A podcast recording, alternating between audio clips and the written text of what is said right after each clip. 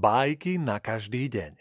Podcast Prešovského divadla Portál pre malých i veľkých.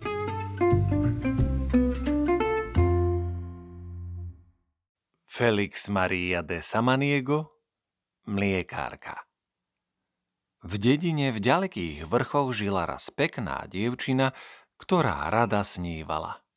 Jedného dňa ju rodičia poslali do susednej dediny s mliekom, aby ho na trhu predala. Cesta bola dlhá.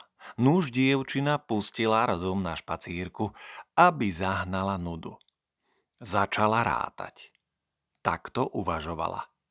Keď predám mlieko, kúpim za veľký kôž vajec. Z vajec sa vyliahnu kúrence, ktoré ma v lete budú rozptýľovať svojím čipčaním. Keď vyrastú, predám ich a kúpim prasa. Prasiatko pekne vykrmím, odvediem na trh a predám za peniaze. Za tie si kúpim kravičku s teliatkom. Takto si vykračovala dievčina pohrúžená do snov a nezbadala kameň naprostred cesty. Potkla sa. Spadla a rozliala všetko mlieko. Chúdera mliekárka, ako len osmutnela. Všetky jej plány vyšli na vnivoč. S Bohom, moje krásne sny. S Bohom, mliečko a vajíčka.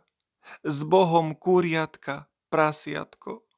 S Bohom kravička s teliatkom. A tak sa mladá mliekarka na vlastnej koži poučila, že všetko treba plánovať rozvážne.